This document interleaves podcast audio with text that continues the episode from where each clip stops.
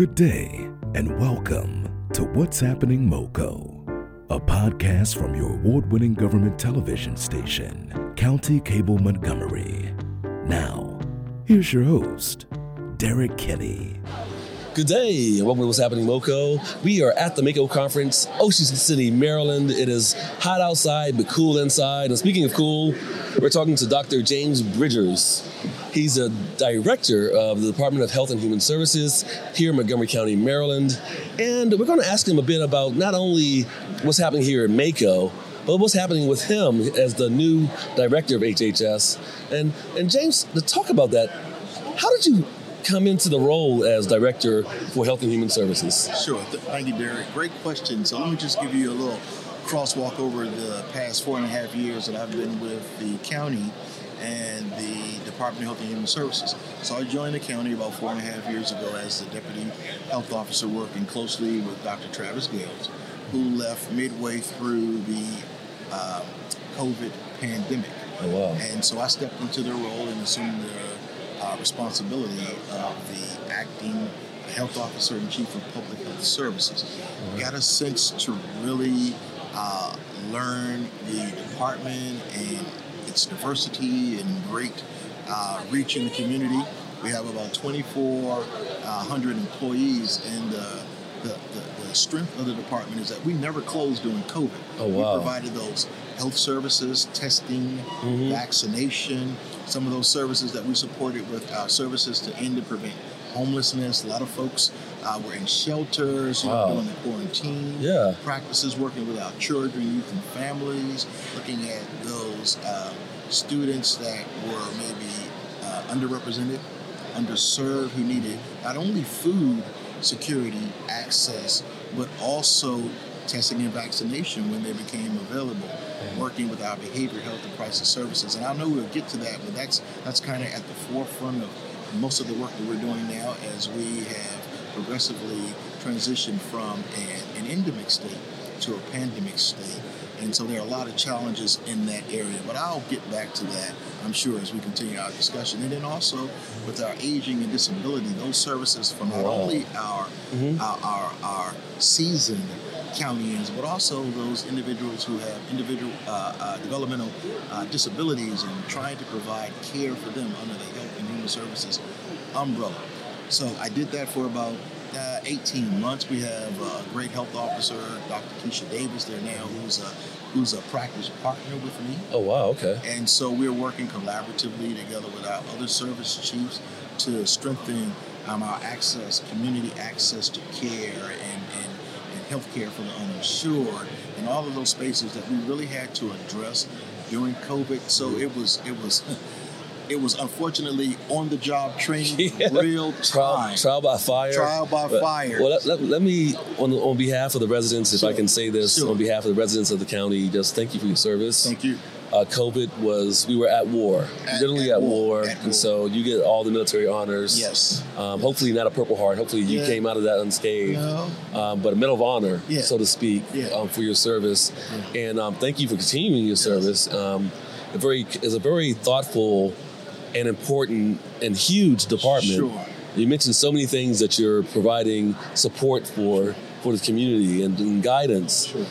How big is your department when it comes to areas? And you can just name a few of the areas, because you've talked about some of the things you're doing, and that gave us a sense of it. But what are the few of the areas of the department that people may not realize as part of HHS? Sure. Thank you for that question, Derek. And just back up, thank you for the acknowledgement. I am a service-disabled 30-year veteran. Oh, thank you for your service again. Double thank you. Yes, so that was a nice intro. But thinking about the services, so we have our services to end and prevent homelessness, our children, youth, and families, our aging and disability service area, our behavioral health and crisis services, and then we have what I call some of our ancillary or support services. So we have a governance, risk, and compliance to make sure that we are adhering to the federal and state guidelines around portability practices and patient protection. We have our program and analytics where we look at the data. And data were very crucial in the work that we did, both nationally and internationally, federally, state and local data. So we have a specific center where we are able to build dashboard and make data into meaningful use. We have our legislative intergovernmental relations area where we have a link and a connection to all of the politics, because some of the data that we use, we like to present it to our state legislators and our executive staff to really see how we can make a better impact in the community. So those are just some of the service areas that we really focus on. So it's very diverse, not only with the areas, but the staff, the leadership, and the staff who actually provide governance and support those community areas. And then we have our public health service area that really was at the forefront during COVID, but now it's our behavioral health and crisis services working collaboratively with all of those areas to have and identify better outcomes in the community. Wow.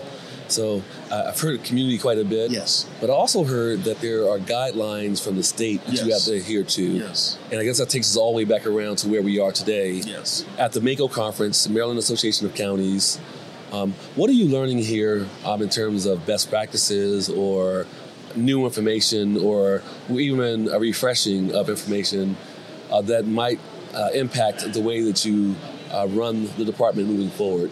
So, great question again, Derek. I've been coming to MACO since 2009.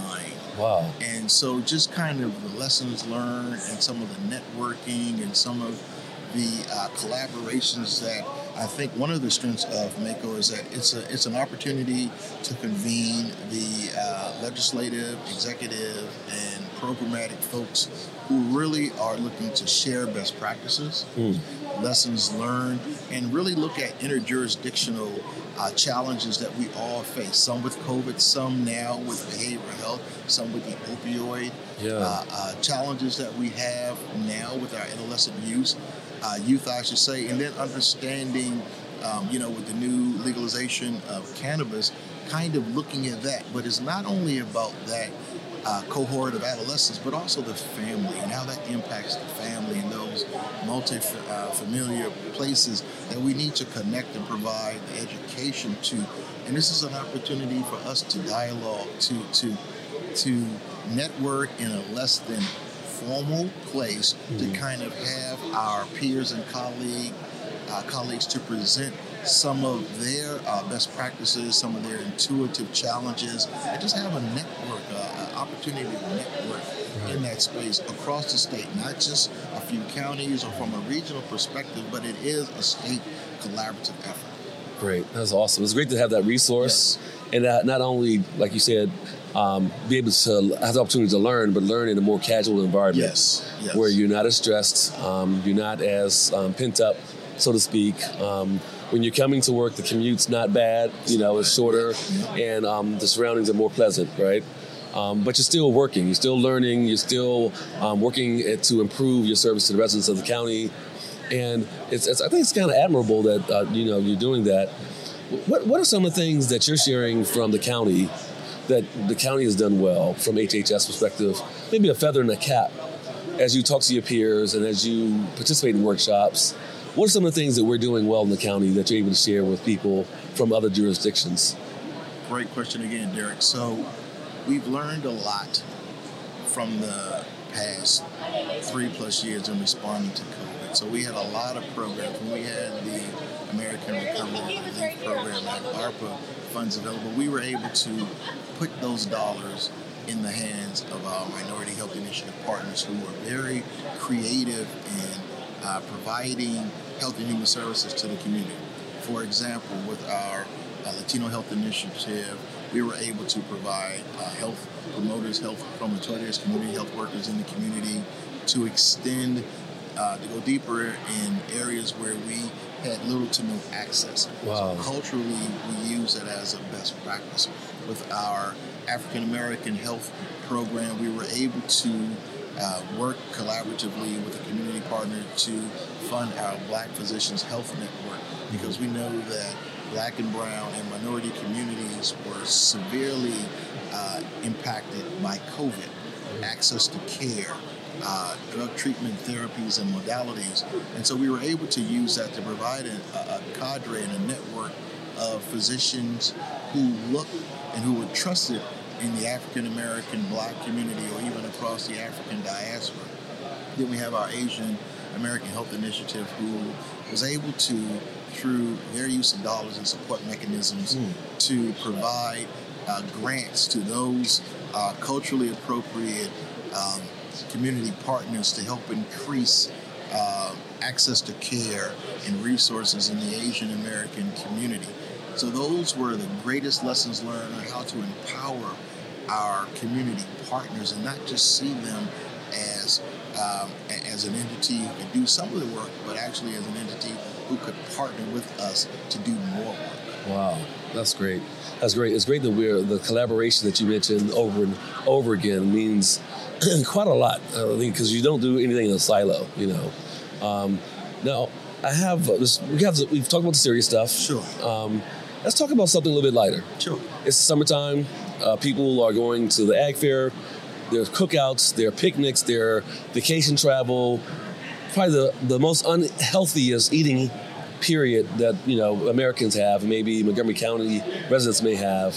How do we navigate that, and how do we, are there any tips you can provide to offset some of the unhealthier eating moments that we may have during the summer? Sure, great question, and such a timely question. So, one of the things that we like to do at the Department of Health and Human Services with our clinicians and our mental health therapists and even our nutritionists is, first, if you have challenges with maintaining your weight or you have underlying health conditions, contact your primary care physician to get the best practice for your eating habits. Overeat, walking leisurely, exercising leisurely is part of that practice.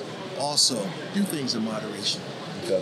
Do things in moderation, eat in moderation, drink in moderation. If it's hot outside, water is the best practice. Okay. Drink plenty of water. Plenty of water. Plenty of water. One thing that we've gotten away from that we haven't done is we don't wash our hands as often. Yeah. So we're in spaces where we're touching things. And, you know, we used to have hand sanitizers in each pockets in our backpacks. The most important thing you could do to mitigate the transmission of disease that are on hard surfaces or soft surfaces is to wash your hands for 20 seconds. Wow. So if you wash, keep your hot foods hot, your cold foods cold, so that bacteria won't have an opportunity to grow in those spaces. These are just some things that we can do ourselves to be healthier. And then put on sunscreen, you know, folks, even folks of color get sunburned. Yeah. And so, you know, that's an awful feeling, Derek. And so we want to make sure if you, like me, you don't have any hair, you know. I was going to say, sadly, I know all about the sunburn on the head. So. Right. Wear a baseball cap. Right. I take a baseball cap or a cover, as we used to say in the military. Yep. So those are the things that we could do. And if you have respiratory illnesses or if you suffer from a history of heat, exhaustion, or fatigue, think about those times when you want to limit yourself outdoors. You know, maybe early morning walks or activities or in the afternoon would be better for you. But again, the best person to help you manage your summertime lifestyle, if you will, is your family, your friends, and of course your primary care physician. Wonderful. Great tips. Thank you for your service. Thank you for your service during COVID. Yes. Thank you for your continued service to the residents of Montgomery County, Maryland. And thank you for being on the What's Happening MoCo podcast. Department of Health and Human Services, that's What's Happening MoCo. Yes, thank you, Derek. Right. Thank you. Yes. All right. Thanks for listening, and please subscribe.